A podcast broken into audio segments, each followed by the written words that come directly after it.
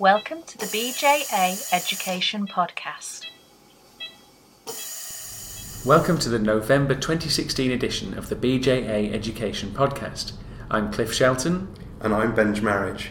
This month's podcast addresses the perioperative management of patients with cardiac electronic implantable devices with some essential information for managing this group of patients safely. Ben spoke via Skype with Dr. Paul Diprose about his article, The Perioperative Management of Patients with Cardiac Electronic Implantable Devices, published in this month's November 2016 edition of BJA Education. So today it's fantastic to be joined by Dr. Paul Diprose, who works as a consultant cardiac anaesthetist in Southampton. So, Dr. Diprose, welcome to the podcast. Thank you very much. Now, with implantation rates of these cardiac implantable electronic devices on the rise, it's difficult to remember a time when encountering patients with these devices wasn't so commonplace. And I hope in this podcast we can not only discuss some of the electrophysiological principles, but also move on to a more in depth discussion on the clinical importance of understanding this topic.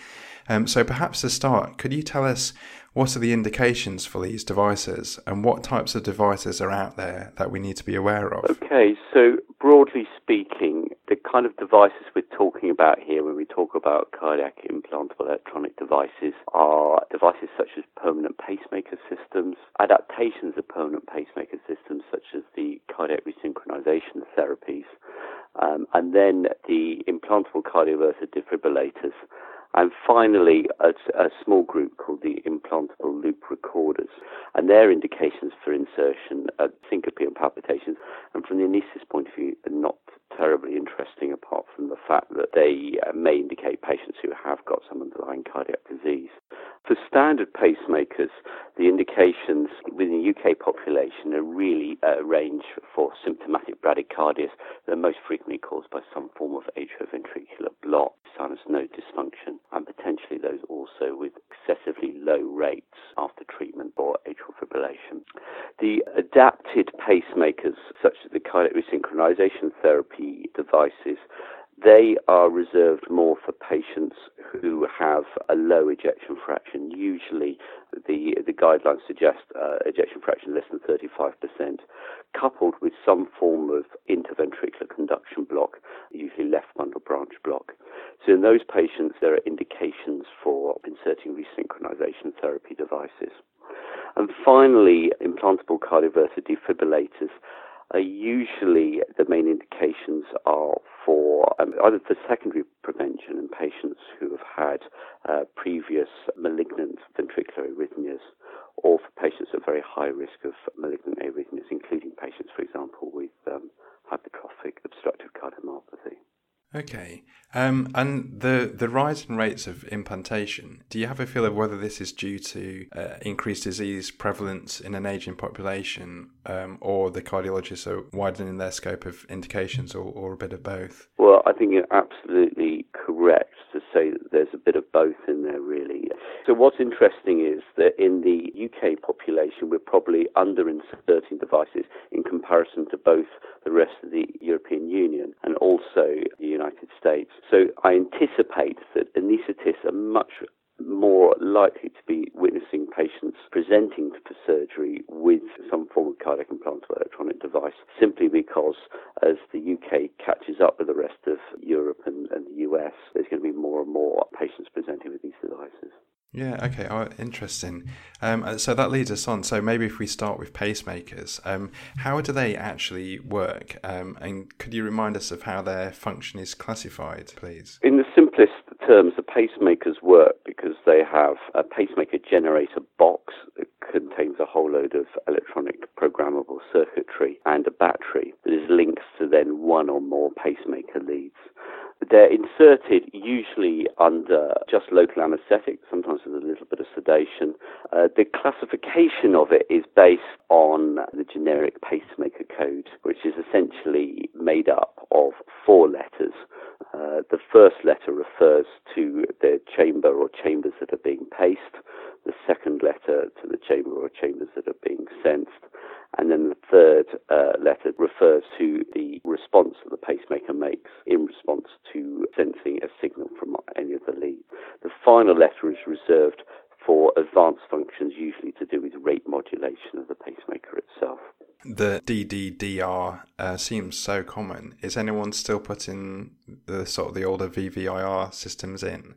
Well, yes, they absolutely are. I think you're right to say that the DDDR uh, system is probably the most commonly inserted now. Um, in other words, a dual chamber pacing, so both the atria and the ventricle are being paced and sensed.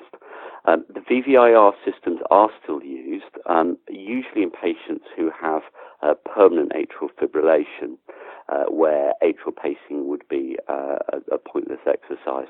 But also, um, they are used in um, uh, patients who very have very infrequent need for pacing. Sometimes patients have pacemakers inserted because of pauses that happen just very infrequently.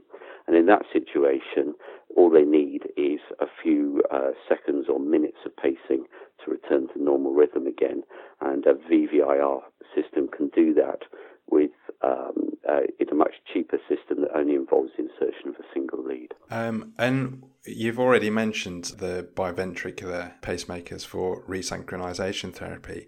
Do you need to treat those any differently to single chamber pacemakers? The only thing I'd say about this from an anaesthetist point of view is that the uh, CRT devices, the cardiac resynchronization uh, therapy devices, are inserted into patients who, by definition, are going to have a poor ventricular function. So you can uh, anticipate that those patients will actually have more cardiovascular morbidity, usually, than the patients who have just a standard permanent pacemaker inserted. Right, okay.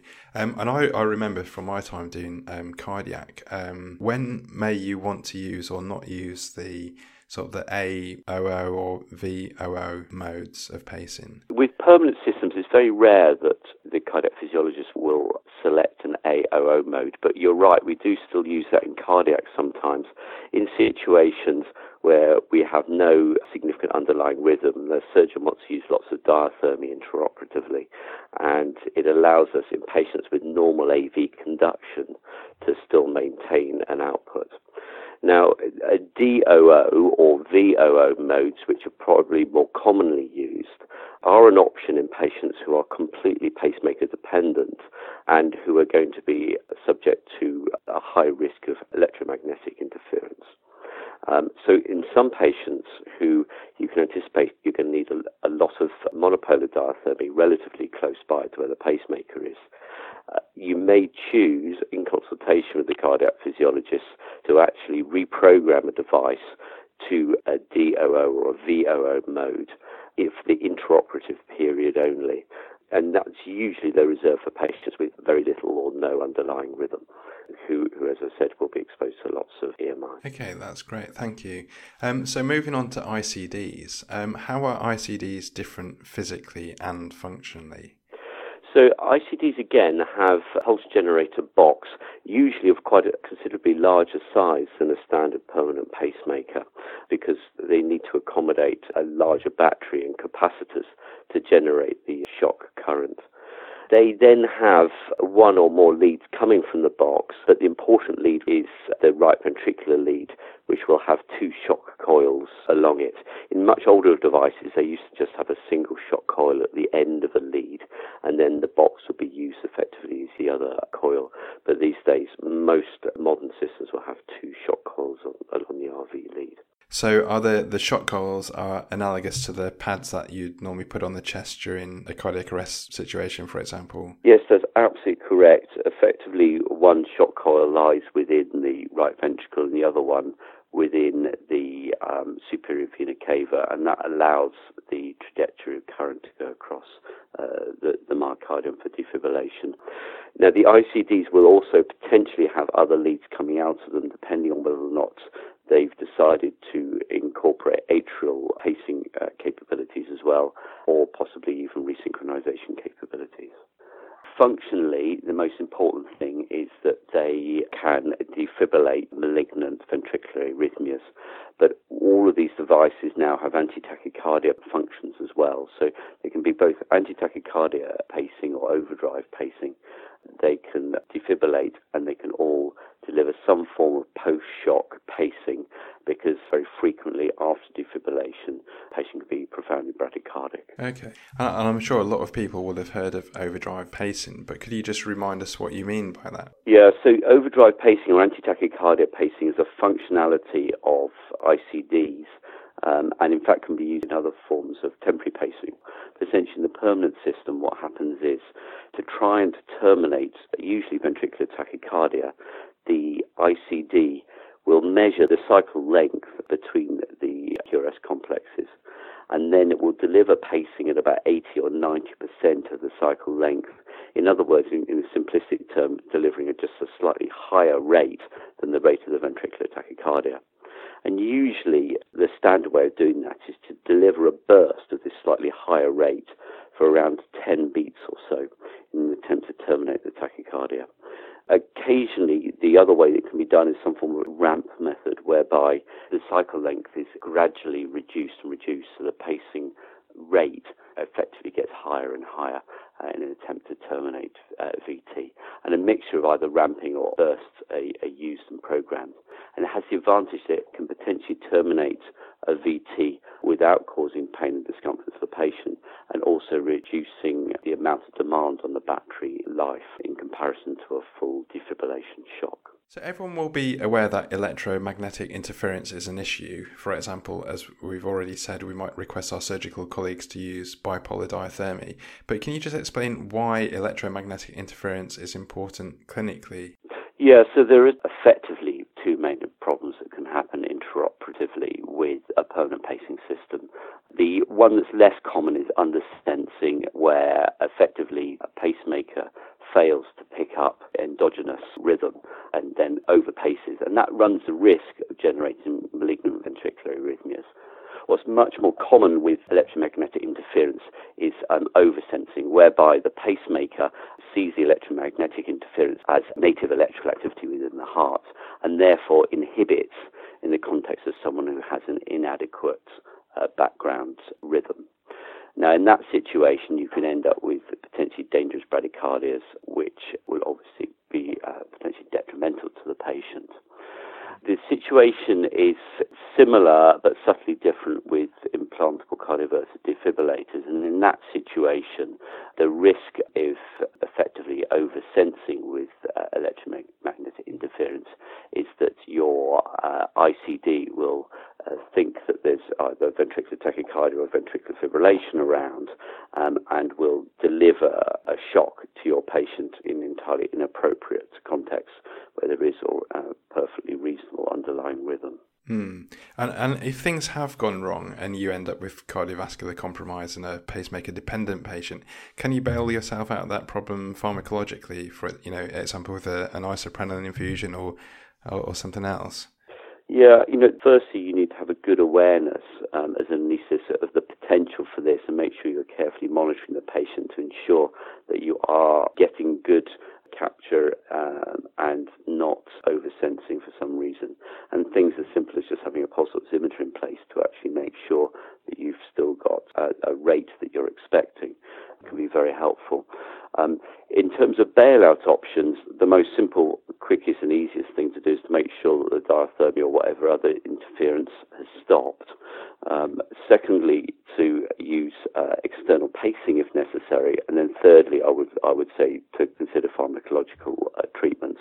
But you're right, pharmacological treatments can be used, and isoprenaline is classically the one that people talk about using. But frequently, uh, I think a lot of people would find that finding isoprenaline on the shelf is not so easy as maybe it once was. And in that situation, the same beta chronotropic effects that you see with isoprenaline, you should see with adrenaline infusion. So adrenaline will be in every anaesthetic room, and running one of those as a temporizing measure um, is a perfectly reasonable bailout um, option while you're, you're, you're trying to fix the problem. Yeah. Okay. Your article then goes on to describe um, a textbook approach to a patient presenting for elective surgery with an implantable device. It's quite a common exam question, and your your article is um, sort of jam packed with with great images um, and tables and figures.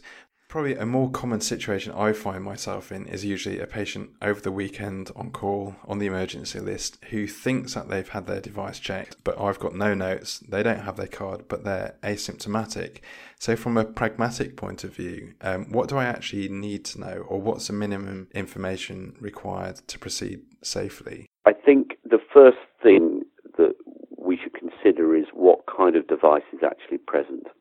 Um, and the easiest and quickest way of doing that in the context of not having an ID card or any, any other data is probably with the chest x ray.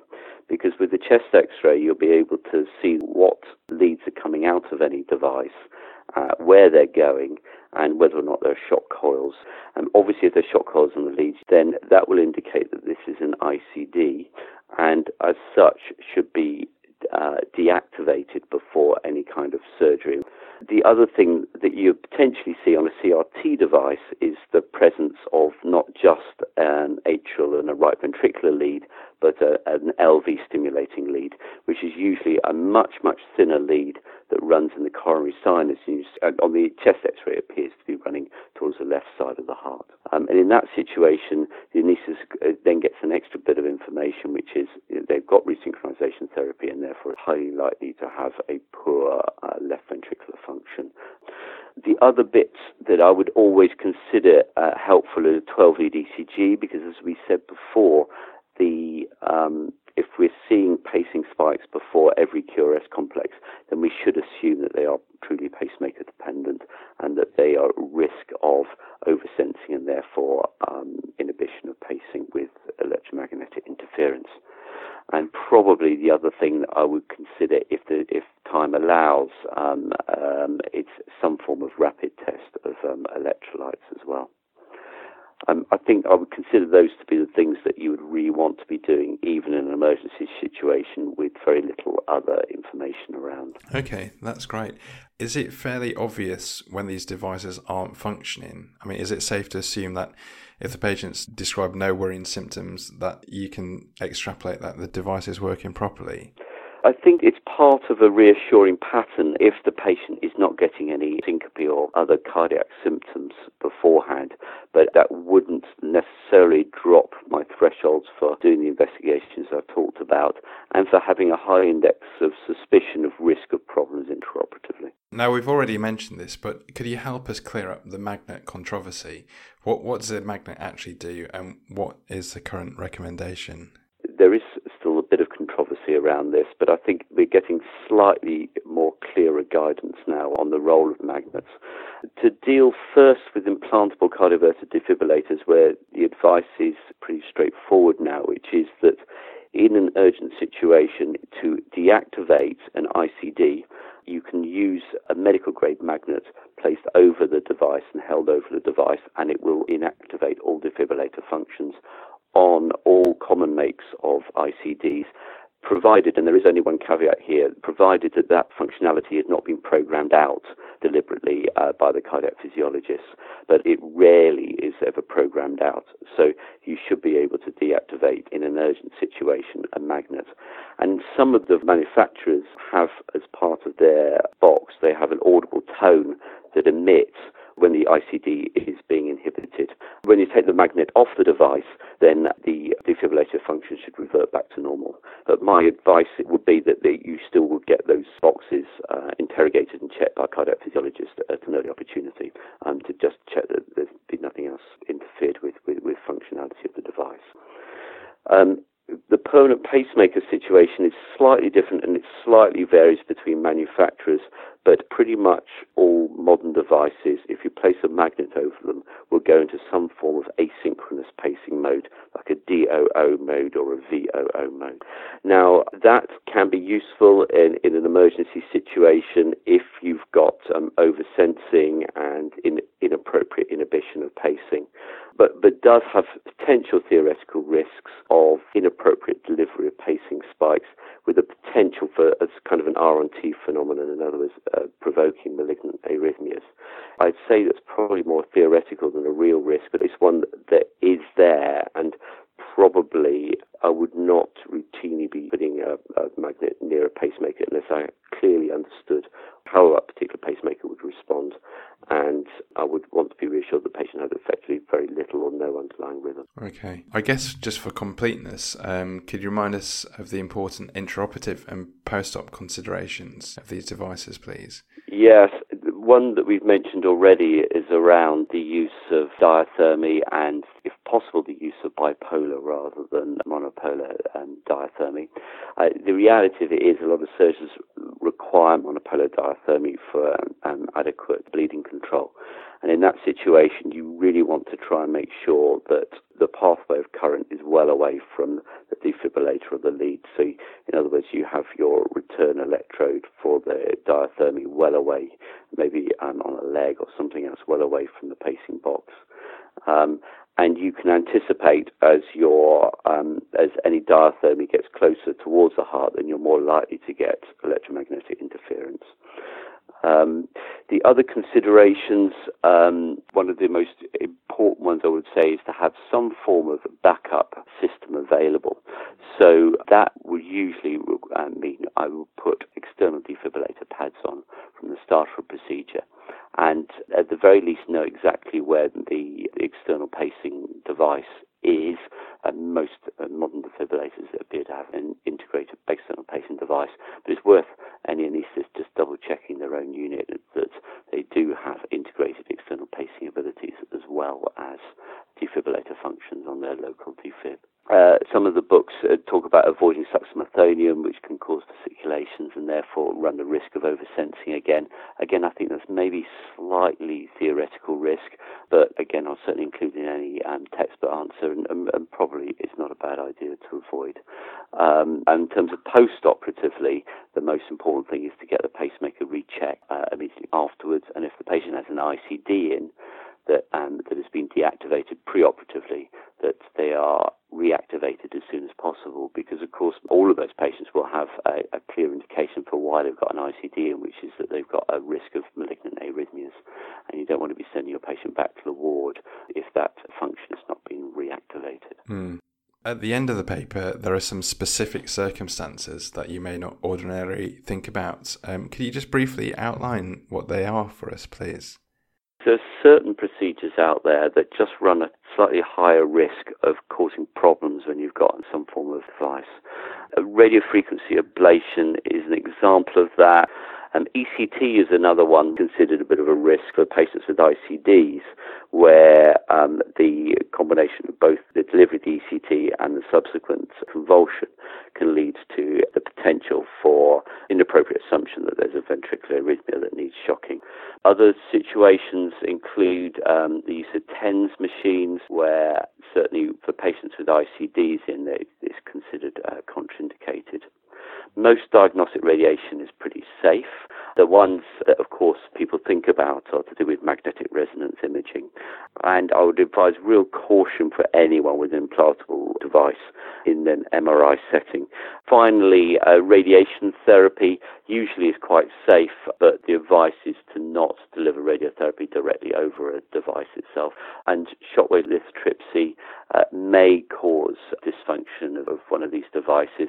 Okay, that's lovely. So in 2011, the ASA and HRS published a consensus statement on this topic. Um, but certainly, so speaking to a few people preparing for this, it seems that the rules regarding this are a bit more relaxed. I was just wondering if there's any more recent publications or up- updates or anything new on the horizon that may back up this um, this view, or what, what your opinion on this would be. Yeah, I think firstly, I think that ASA um, HRS consensus statement is very detailed and remains an excellent reference for this area. I think you're right that in the real world, the rules are sometimes rather more relaxed than they, they present in the consensus statement.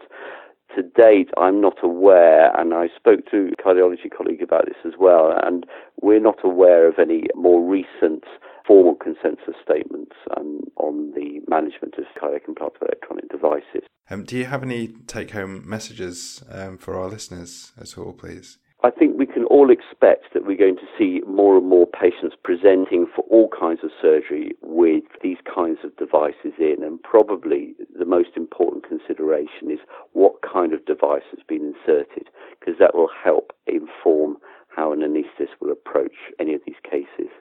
One thing that, that I think all of us should do and be able to do is just to know exactly where our uh, nearest external pacing device is and know how to use it so that if we are uh, faced with one of these patients, particularly in an emergency situation, we can deliver an alternative form of pacing in, in a reasonably timely manner.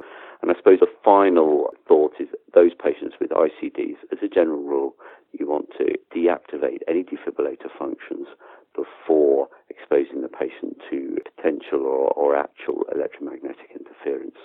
Um, and the, the best and most appropriate way of doing that is to get the cardiac physiologist to come and reprogram the device, uh, to turn it off during the surgery and to turn it on again very swiftly after the surgery. But in an emergency situation, the, the application of a medical grade magnet uh, can suffice to inactivate those defibrillator functions. But of course, in that situation, you need to be prepared uh, and able to rapidly deliver an external shock should it be required. Mm-hmm. Um, Paul, that was a very informative and interesting podcast. I'm sure our listeners uh, will enjoy listening to that um, as I read your article um, as well. Thank you very much for your time and joining us today. Thank you. Thanks to Benj and Paul for a fascinating discussion of this increasingly common issue facing many anaesthetists. Make sure to have a look at Paul's paper as there are plenty of useful diagrams and images. This is available on the BJA Education website as well as this month's November 2016 paper edition of BJA Education. Please join us again next month for the December 2016 BJA Education podcast when Cliff will be talking to Dr. Will Tosh about cerebral oximetry. Remember, you can leave feedback about the podcast via the BJA Education website and you can follow us on Twitter at BJA Journals. Thank you for listening to the BJA Education Podcast.